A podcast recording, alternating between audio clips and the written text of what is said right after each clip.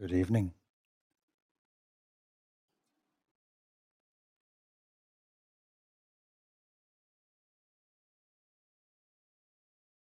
So we're at the end of our retreat, or close to the end of our retreat.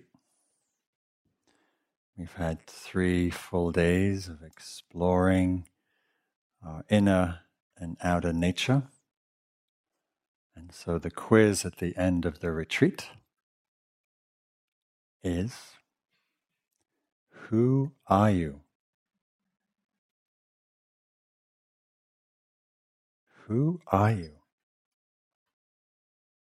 Or what are you?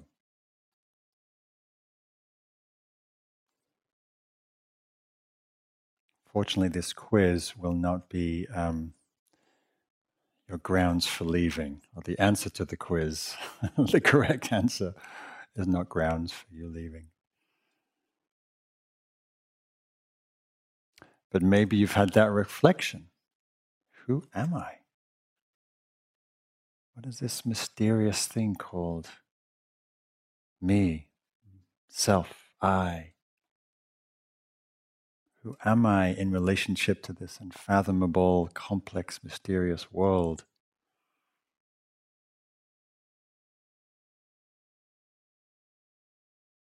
So, in Dharma teachings, teachings of the Buddha, this is one of the central explorations and inquiry. What is this self? What is the nature of being human? What is this human condition? That I give a name, I associate a personality and history to.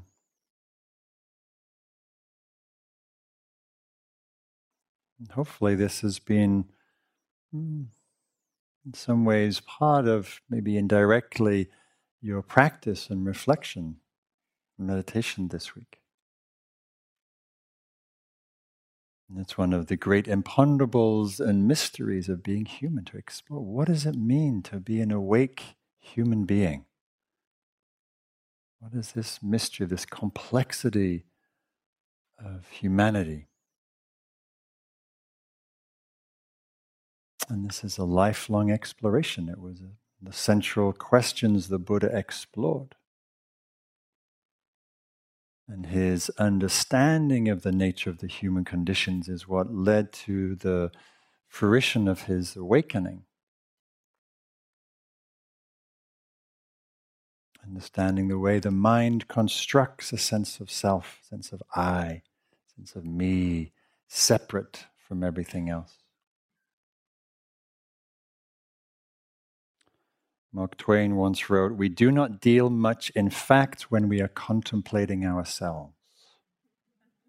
Think about all the stories and dramas and tales and narratives about yourself and your life and your identity and your projects and right?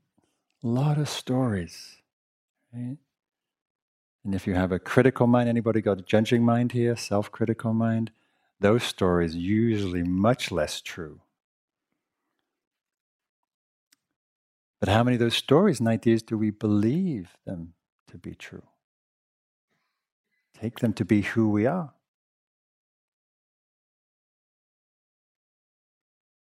So, part of Dharma practice is to explore, understand this nature of self. Not to get rid of the self, which is often talked about in spiritual circles. You can't get rid of the self.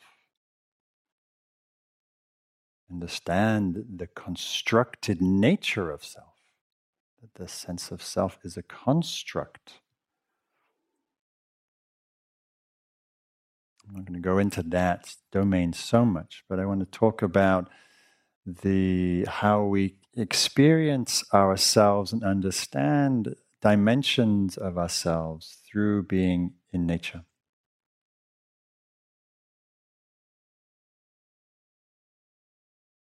The Buddha said to understand this self that is not permanent, not separate, not independent.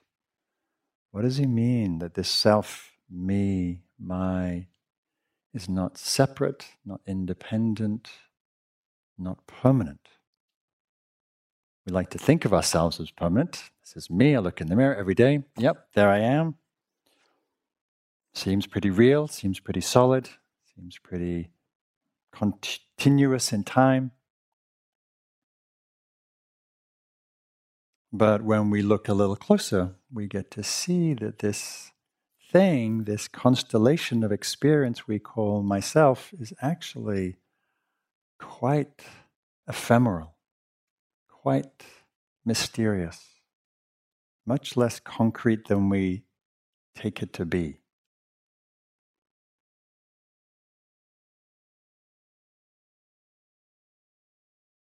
When the uh, wanderer named Vacchagotta was inquiring to the Buddha about the nature of self, as people do in spiritual inquiry, and he asked the Buddha, Is there a self? A wise teacher. The Buddha was a renowned teacher. And the Buddha remained silent. And Vacchagotta said, Well, is there not a self? Does the self not exist? And again, the Buddha remained silent. And Vacchagotta got frustrated and walked off.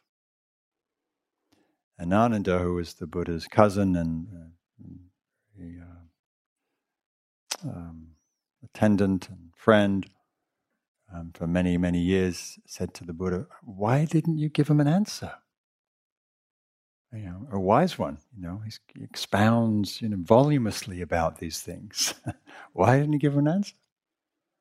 And he said, If I'd said yes, or if I'd said no, it would have led to further views, views and opinions about the self and his teaching, his practice is not about developing further views. It's actually really to understand reality, not to, to cement views and opinions.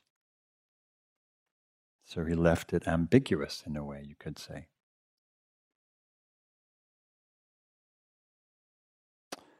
So we come to this retreat, we come to practice outdoors, we come to immerse ourselves in, in nature, in natural landscapes.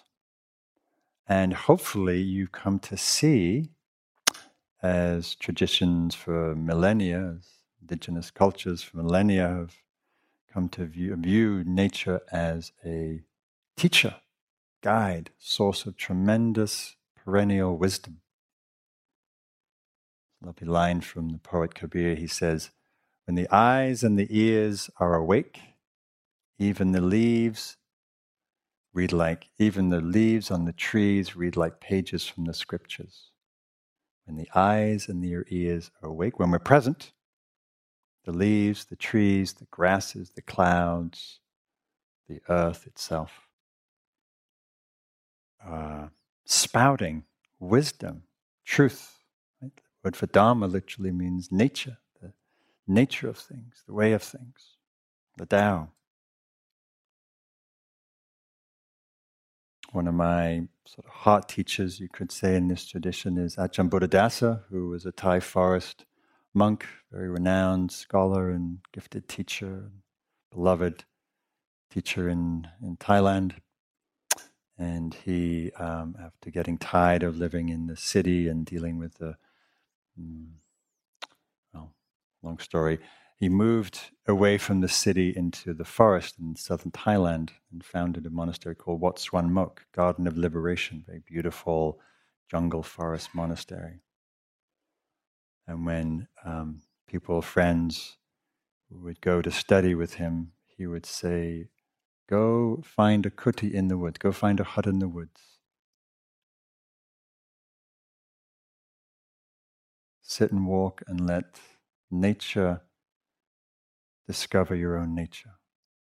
Find your own nature in nature.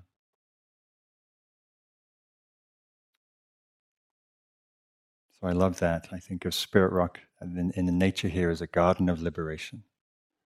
Right? It's offering us gifts of wisdom, clarity, discernment.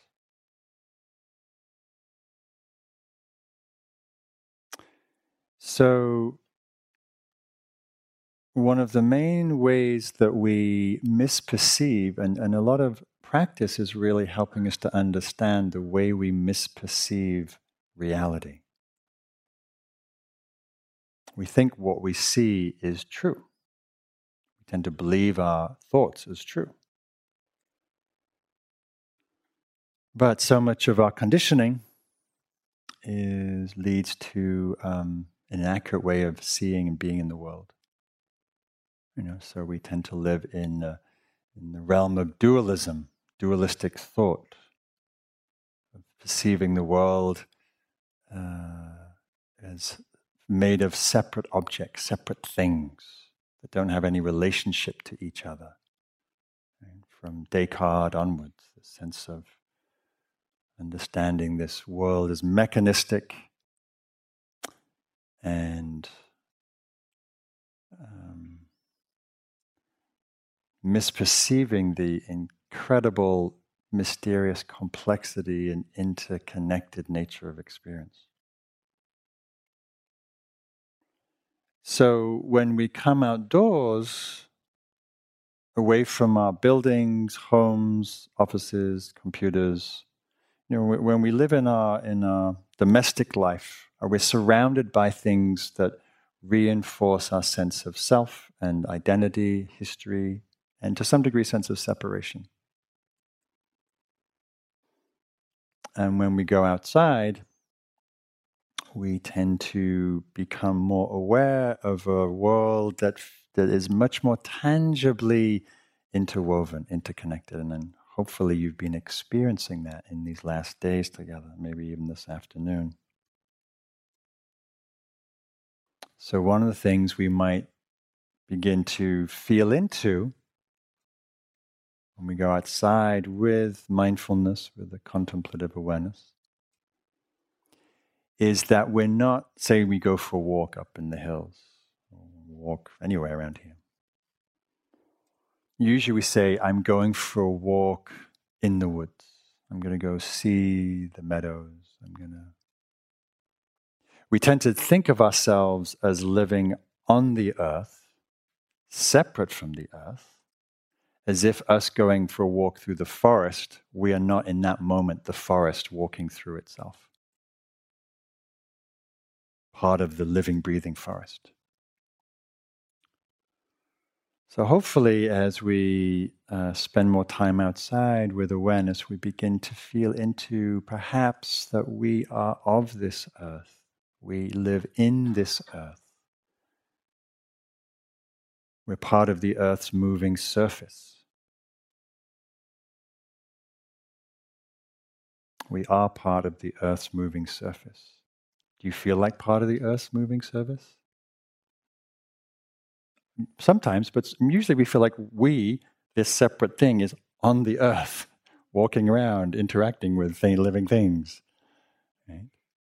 We are actually bound by the force of gravity to be in this moving landscape of Earth's surface.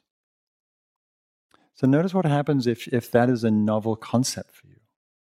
I'm not on the earth, but I'm of the earth. I'm from the earth. Well, we know we're from the earth. Where else could we be from? We're actually part of the living, moving landscape. It's a poem from Mary Oliver speaking to this a little bit. She says, This morning the beautiful white heron was floating along above the water and then into the sky of this, the one world we all belong to, where everything sooner or later is part of everything else, which made me feel for a little while quite beautiful myself. Right? We tend to look at the beauty out there, right? The grasses and the sky and the trees. If we are part of this one world, if this earth has inherent goodness, then whatever is produced out of this has some inherent goodness, including Guess who?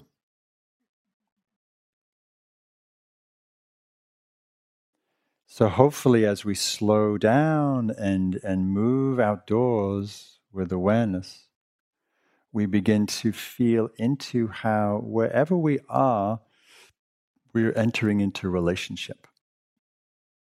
We're entering into a reciprocal relationship with life. When we're in here, we're in reciprocity with each other, we're in silence, supporting each other's practice. When we're outside, we're seeing and hearing, smelling, tasting, touching. But what we're knowing, what's out there to some degree, if we're present, but we're also being known. We're knowing and being known. And I've been trying to share this a little bit in the groups that I've been leading. That when we, when wherever we are, whichever setting we're in, we become part of that landscape. To the bird life that's around, they're very aware of suddenly 30 some two leggeds walking around. And the gophers and the snakes and the insects are feeling our vibration as we thud along the ground. We're being know- we're knowing and we're being known. And when we when we open to that sense of being known, that we're participating, we're not just going out having an experience for myself. No, we're entering into an alive relationship with life. It can soften the sense of separateness and rigidity. The most tangible way you might notice that sometimes is if you're walking in nature where there is um, uh, a predator that um, you feel vulnerable around. Like if you're walking in brown bear country, grizzly country, polar bear country, cougar country, and you're walking, and you know, you're walking, you're hiking, you're enjoying the nature, but you're also where you might be being known. that enhances awareness. that lights up your attention. Right? Suddenly you realize, oh, I am being known. Probably smelt, sensed, heard. You know, if you're in cougar country, you won't see the cougar, but it will know you're present, will smell you, see you, maybe track you sometimes. So it's a beautiful um, understanding or way of um, feeling into uh, softening the sense of the rigidity of me doing something in nature to me actually entering into this, which is always true, an alive, living relationship. So, another, I'll just share a few lines from this poem uh, from David Wagoner called Lost, um, beloved nature poem. And he says, Stand still. So imagine you're in the forest, close your eyes, imagine you're in the forest. Stand still, the trees and the bushes ahead are not lost. Everywhere you are is called here. You must ask permission to know it and be known. Listen, the forest breathes. I have made this place around you. If you leave it, you may come back again, saying, Here. You must know it as a powerful stranger.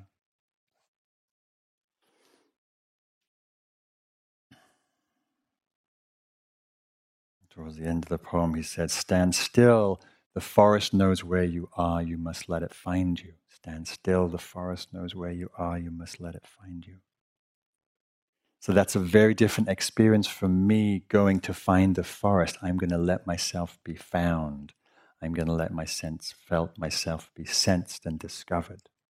I'm going to know my place in the family of trees. So this sort of experience often happens quite naturally in a relaxed way. But there are many doorways to explore this understanding, and the Buddha had many ways of uh, exploring the nature of self, one of which was the elements, the four elements, which some of you probably had experience with. How many of you have done four elements meditation? A few of you? Yeah. Way of understanding our um, interconnected nature of self. That we, like every life form, made up of the elements of earth, of water, of fire, of air. Earth, water, fire, air, common, common to all elements. So today, when we were sweating because it was hot and it was sticky, right? That sweat is this, you know, similar, not a salty, but similar salinity to the ocean. Right? When we're drinking this lovely water, right? this water is cloud, there's rain, Mm. Tastes like Mount Tamalpais, which is where most of the watershed is for Marin. It tastes a little like the Eel River. I can feel it. Taste the stones in the river. Mm.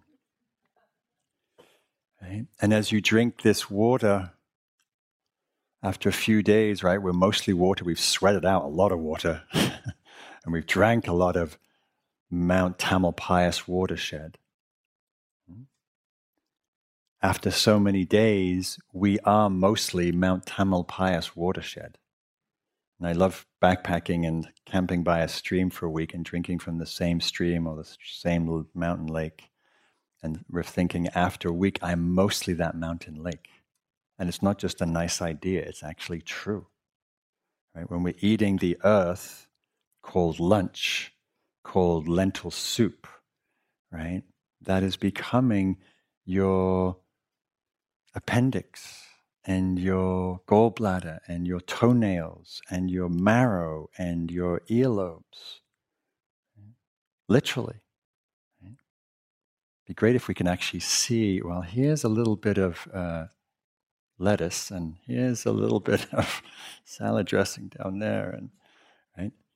But we have this, as Einstein called this, optical delusion of consciousness, where we think there's food, I eat it, I poop it out, and I'm me.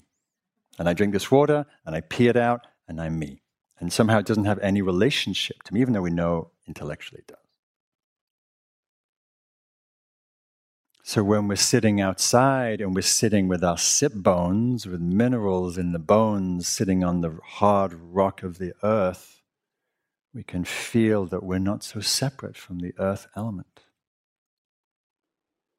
When we're breathing in this beautiful, fresh air in the morning, it's cool and moist, oxygen released from trees, breathing the air, the air element, the wind element breathing in oxygen from the trees, releasing carbon reabsorbed by plants. We're not so separate as we think we are. We're all breathing the same air, breathing with the plant kingdom. Or as our bodies are heating and melting, right? not separate from the sun 93 million miles away. The warmth in your belly right now, not separate from that fire element. It's kind of wild that the fire element that's burning deep in space is actually in my belly. Your belly, our bellies. Now I've just got the sun here. When we breathe out, we are changing the atmosphere. Climate change, a little more carbon in the air. Where's the atmosphere? This is the atmosphere. It's not some abstract thing up there. We are atmosphere. We're breathing atmosphere. Our lungs are part of the atmosphere, not so separate. So notice what happens when you start to feel into that. That the air in our, in our lungs and the oxygen in leaves being released, not separate. another doorway the Buddha spoke to understanding the nature of reality and the nature of ourselves, that understanding how everything arises out of causes and conditions. Nothing is isolated and separate. Right? We call this thing a bell. It's a, it's a you know a conventional name that's given to a certain form that makes a sound. But this bell has innumerable causes and conditions, including the, the, the mining of metals and the hammering and the whole history of music and creating of beautiful sound objects and the, the, um, the, the Zen tradition from which it was you know, inspired in Japan, and on it goes. Everything arises due to causes and conditions. So when we're sitting outside, that is so much more obvious. The sun rises, and then the flies start getting lively, and the mosquitoes come out because it gets hotter. And the sound changes, and the air changes, and then our bodies change. And we, we when we're having lived here for many years, I see the seasons. Right? You see the you know, the, this beautiful fecund spring. Spring arises, and the regenerativeness of the of the, the, the grasses here that look so dead and brown and drought stricken in summer and fall, and then suddenly some peppering of rain, and suddenly this flourishing of green emerald life and flowers and beauty. Causes and conditions. Spring doesn't arise out of nowhere rises out of the changing of the sun and the seasons, the cycles, and the life regenerates because of what's died and fallen in the fall, in the autumn, of leaves going into the soil and becoming compost and manure and fertilizer for new life. Everything is arising out of causes and conditions.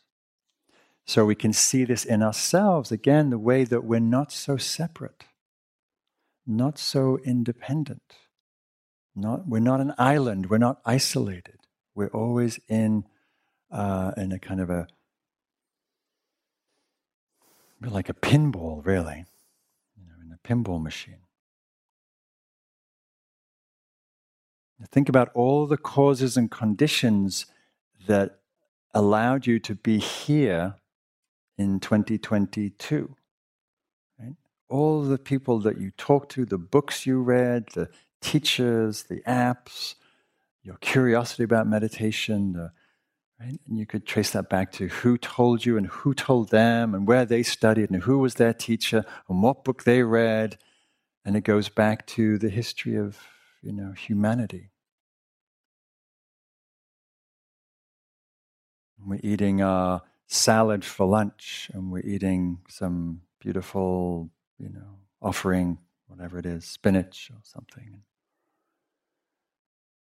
And we can look deeply into the spinach and see it took 13.7 billion years to make your lunch. Right? The, the whole history of the universe is in a single spinach leaf, not separate. It's a lovely poem from uh, poet Tyler Kent White. Um, speaking about this theme, she writes, actually, I don't know if it's a, what the gender is. One night, when you're just a star, someone hung every hope, every wish, every dream they ever had from your limbs. So if you ever feel inferior, ever start to doubt your beauty or brilliance, just remember you have constellations lining the cathedral walls of your chest, a moon for a heart, and the sunlight pouring through your skin.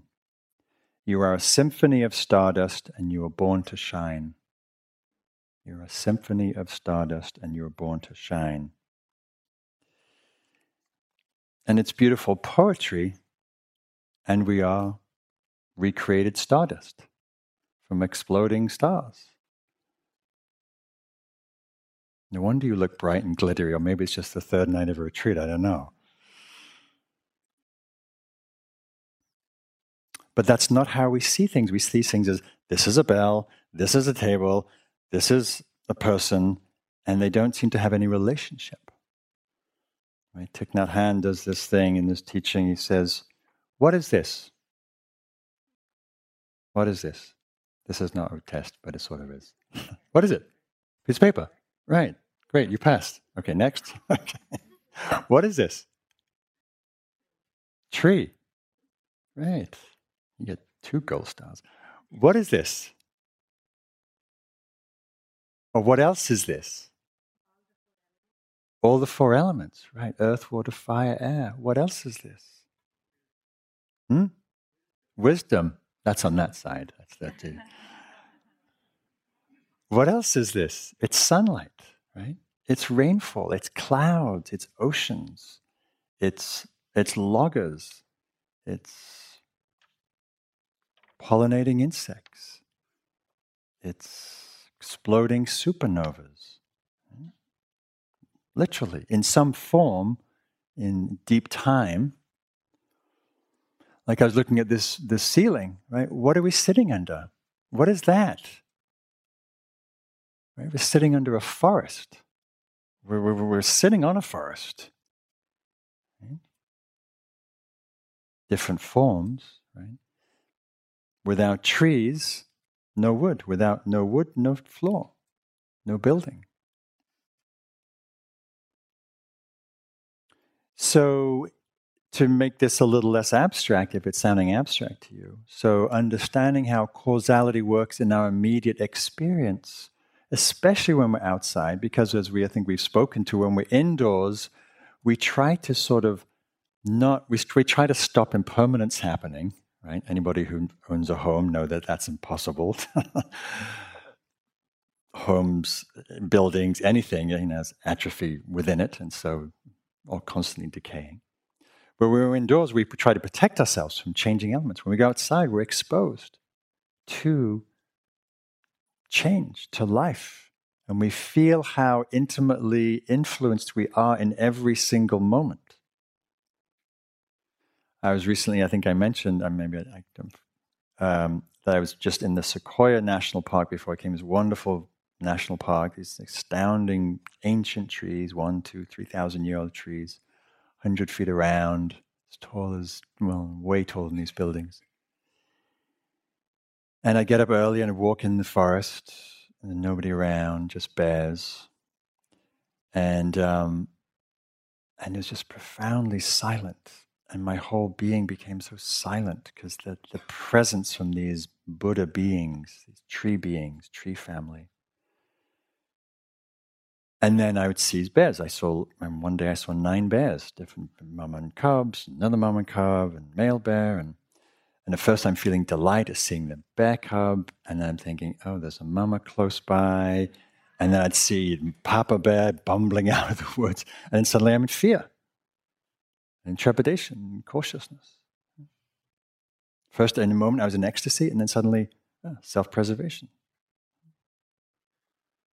Or out here, when you're sitting in the woods, you first go up into the meadow or wherever you are, and you sit down and you feel the stillness of the night permeating the stillness of the morning. And internally, maybe you felt had busy work meditation, you were worrying, thinking about something, yet to the meadow, and suddenly, oh, I start to feel really quiet. I start to feel really still. Or suddenly a, a house finch starts singing this gorgeous, beautiful song, competing with the other males in the treetops, and they're having this little duet. And you, you export it into rapture.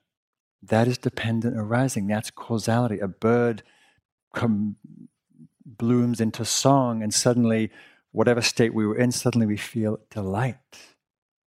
Or you're sitting on the patio here out there at the, the, the, the, evening meditations and you're gazing down the valley and you're feeling that sense of space and vastness.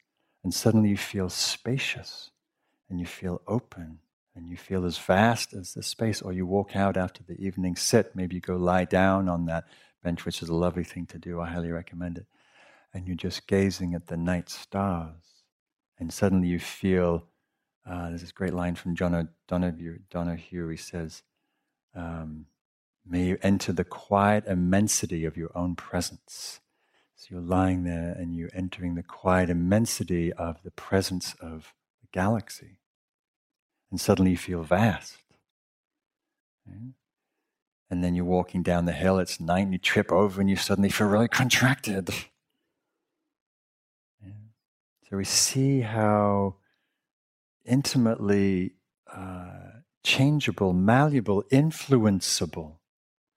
There's this idea that I should be sort of independent and somehow that's strong and rugged. And actually, no, the nature of life is we're always influencing each other. We're co creating, co arising with each other. Right? Sounds arise, it triggers something. The sun gets hot, it, it triggers something. We feel a cool breeze, there's a, there's a release right? So we feel that that, that causality in our mind, right? We have a thought about work tomorrow, and suddenly, oh my goodness, we're in a flood of anxiety. We feel it in our heart as we're moved by, by the, the landscape, by beauty. We feel it in our body when we feel a little uh, ant walking across our thigh and it's really itchy and you're trying to be still because you think you should be good meditating, you're not going to move, but you're hating the ant and, and you feel really contracted. Right? So How, how much power does that little ant have over your mind and your heart? So, another way of exploring the sense of self and the sort of the malleable porousness of it is with sense experience. Like when you hear a sound, like when you hear this sound, which is a really great sound.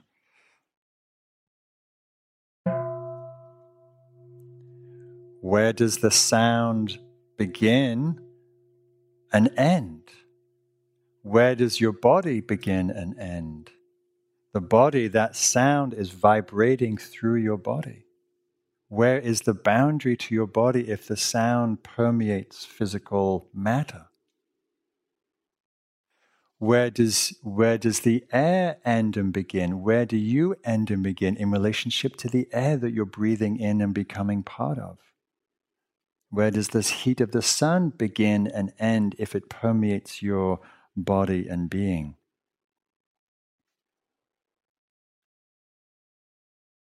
I love when I'm walking. Is I teach at Vallecito, is a wonderful um, nature meditation center in New Mexico. And my favorite thing walking through a Ponderosa Forest um, is seeing the old ponderosas lying down in the forest, decaying. You know, maybe it's a hundred year old, maybe decaying for a hundred years, and all you see is this line of powdery ponderosa becoming earth. Where does the tree end and the earth begin? Boundaries are permeable, malleable. Another powerful thing that happens when we go outdoors into nature, particularly the more natural setting, the better in this case, we go out into the forest, for example, and we go out into a world that's not busy selfing itself. Right? When we're around a lot of people, there's a lot of people, a lot of identities, a lot of selves being somebody right? being a meditator or being somebody, whatever they're being. We go into nature that doesn't have the same kind of egoic identity. You go into the forest, the oak tree over there, the oak, beautiful oak tree down there, one of the elders, we lost one of the elders, one of the elders down there, big boughs, big trunks. It's not saying, look at me, I'm like the biggest oak in the forest. And those bays are just like, you know, second rate. No, it's not doing that. It's just treeing, being, treeing, oaking. And when we immerse ourselves in a landscape, in a world, a natural world that's not busily selfing with egoic identity, something of our own selfing egoic identity softens.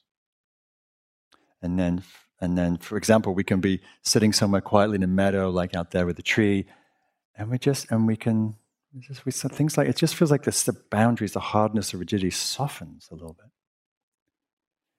And we're just, with the tree, looking, enjoying. And then we might hear somebody coming down this down the trail, and suddenly, oh, who are they? Am I safe? Um, how do I look? Um, what do they want? And suddenly, that sense of self reasserts itself. I'll talk more about, a little bit more about this in a minute. But to notice when you go out into a, uh, into a landscape, how that sense of self, notice how it can soften.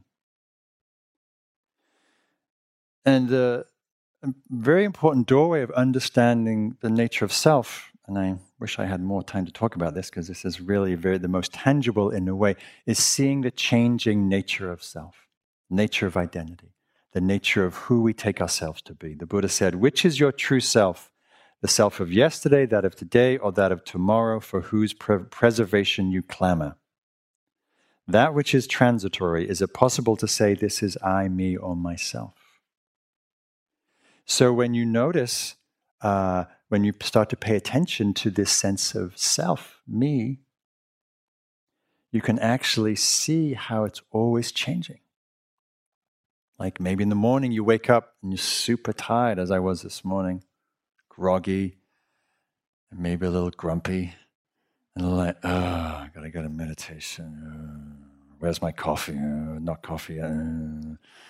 And then maybe you sneak down and have a coffee before meditation, and suddenly you're bright. And it's like the, the bright one is woken up, and then the caffeinated ones are woken up, and then the excited one's woken up, and then you're meditating, really enjoying, the meditating self up. And you're having a great meditation, and someone starts coughing and someone starts irritating you, and suddenly the irritated one shows up, and then maybe we take birth in these different selves with constant changing quality of experience.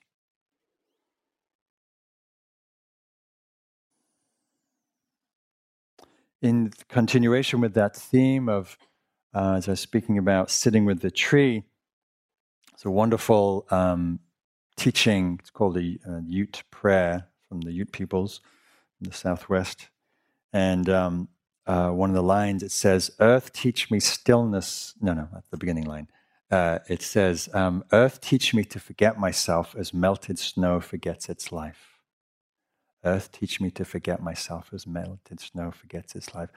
When you go out into nature, especially when you're on your own, especially for a long period of time, especially if you have several days or a whole day or you're backpacking, you're really immersed in nature at times, but it doesn't have to be that. It could just be half an hour and you're just sitting, you know, in your garden looking at the primroses or the delphiniums or whatever it is you enjoy looking at. And we um, become absorbed in things. We, we forget it, we, f- we temporarily can forget ourselves. Does that happen to you? Where you become absorbed in something, you're watching the swaying grass, or you're watching the sun, or the light, or the stars, and there's nothing else present except that. And you forget all about your worries and your pain and your dramas and your projects. And there's just swallows flying. There's just poppies poppying. There's just whatever it is you're absorbed into. And in that moment, we blissfully self forget. Often, the moments that we feel the most joy, bliss, rapture, ecstasy is partly because we've forgotten about ourselves and we become we're just present with life, beauty, just what is. So notice that when you look back on experience that you had that was very beautiful, joyful, connecting, heartful, opening, ecstatic, you probably notice one of the characteristics is you weren't busy being somebody, doing something, having an experience. You're just present. So there's a beautiful uh, teaching poem from Chinese poet Li Po. Um, and he was a poet, writer, uh, hermit, and lived in the mountains. And and you'll hear from this poem the how nature influenced him and his practice and his writing. And you can maybe when you're sitting out in the patio tonight, looking down the valley, you can think about this poem. He says, So imagine you're sitting on a mountaintop with Li Po, well, just, just you, gazing at the sky and the trees, and he says, The birds have vanished into the sky, and the last remaining clouds have faded away. We sit together, the mountain and me, until only the mountain remains. We sit together, the mountain and me, until only the mountain remains. When we become present, absorbed into something, at times a sense of self that seems so real and solid, just we see how permeable and ephemeral and transient it is. Another translation that I came across of this beautiful poem goes like this very different translation. So be watchful of anything that's translated, because you never know if you're getting the real deal. All the birds have flown up and gone. A lonely cloud floats leisurely by. We never tire of looking at each other, only the mountain and me. we never tire of looking at each other, only the mountain and me that missed the plot, like big time. Talk about reinforcing a sense of self. Right, that's like the Instagram translation version. I sit together only the mountain and me until only I remain.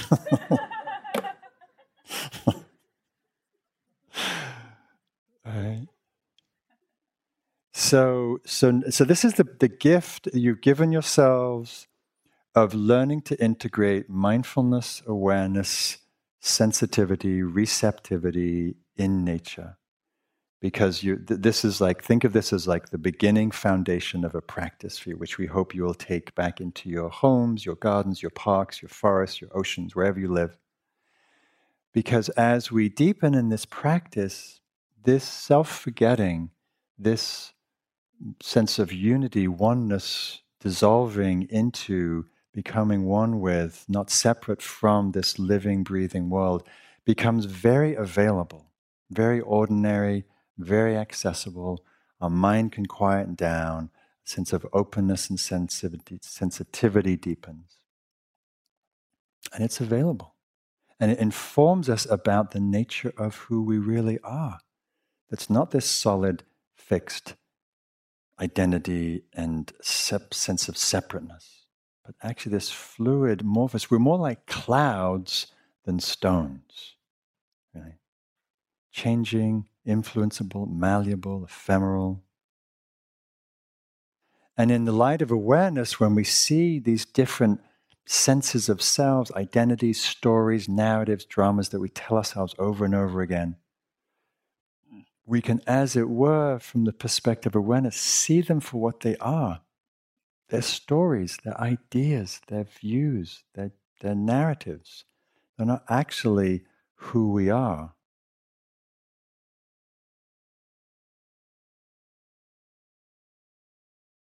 And so the last thing I want to say is um, there's a whole other sort of talk, really, but I just want to touch on it because it's important. That another beautiful doorway to understanding the nature of who we are is through the heart and through love. And I imagine for many, if not all of you, in some way or other, I hope your heart has been touched here, right? moved, opened to feeling love or connection or tenderness or intimacy or beauty or awe or wonder or mystery. Anybody? Is that has any of you had some of those? Yeah, some of you. Yeah, whatever language you put on that. Because again, it's when when a heart is engaged. Like I was sitting, as I may have mentioned, by my doorway in my room down the hill, and there's a swallow's nest uh, outside the door, and there's three baby swallows, and they're just and they've gotten they've gotten bigger since we've been here because now they reach out of the the nest and they rest their beaks on the on the rim of the nest and they're like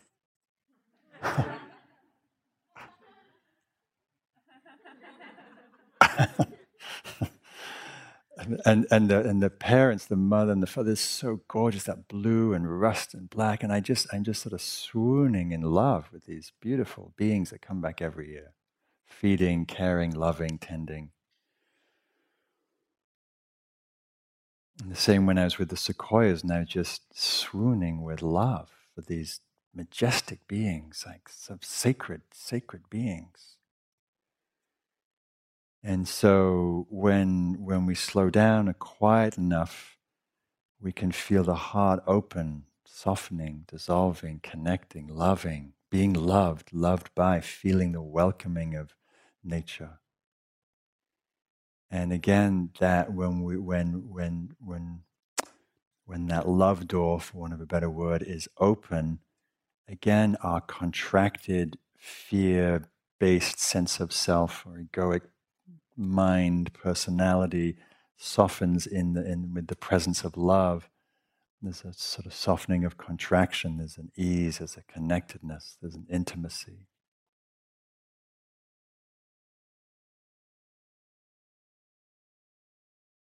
And, and sometimes in that dissolving, we can feel part of everything. Sort of immensity, but through, the, through a sense of connection, not through dissolving and becoming empty, but through fullness and love. A lovely line from the Nisargadatta wisdom tells me I'm nothing, love tells me I'm everything. Between the two, my love, my, my life flows. So we can feel at times in nature, sort of opening, softening, dissolving, connecting.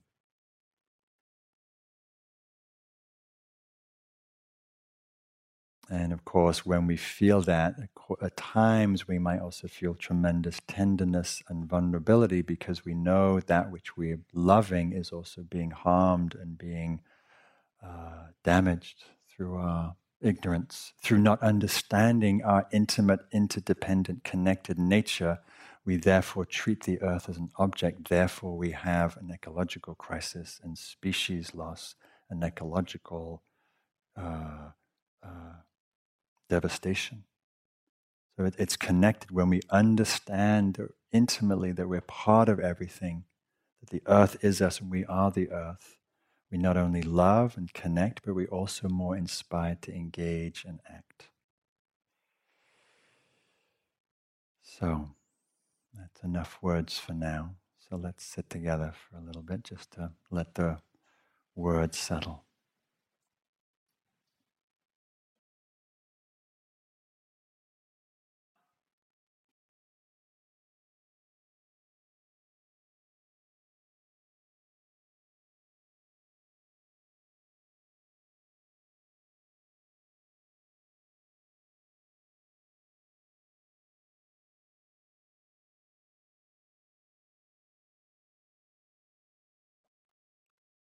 And entering into stillness.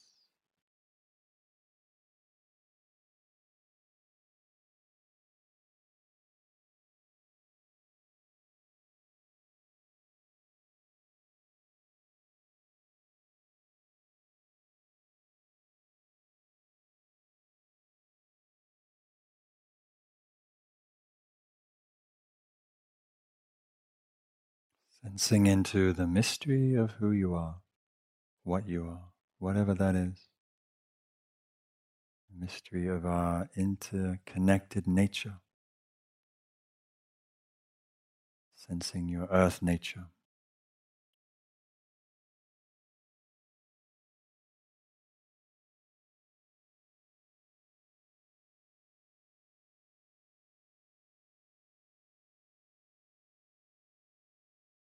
Sense how we can be both nothing and everything.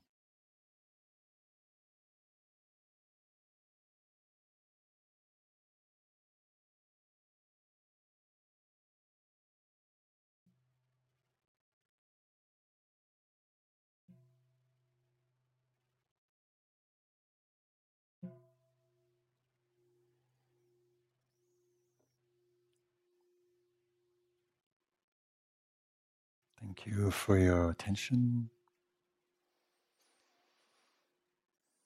So, one announcement um, we will uh, um, have some walking meditation now. and then we'll have our closing sit as we did yesterday, sitting on the front patio, and there'll be a little guidance, loving kindness practice. And then um, Feel free, some of you might have more energy, so feel free if you wish to continue sitting longer tonight. It's a beautiful night to take advantage of the precious silence beauty, stars. And then tomorrow morning we'll have our morning sit on the patio, and we ask that everybody attend because we have some announcements at the end of that sitting about the retreat. So please join us for the morning sit tomorrow. Okay, enjoy your walk. Thanks.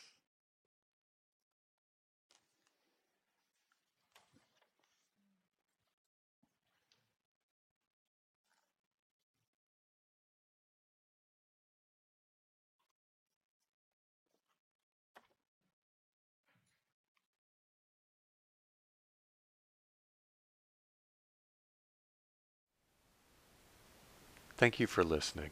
To learn how you can support the teachers and Dharma Seed, please visit dharmaseed.org slash donate.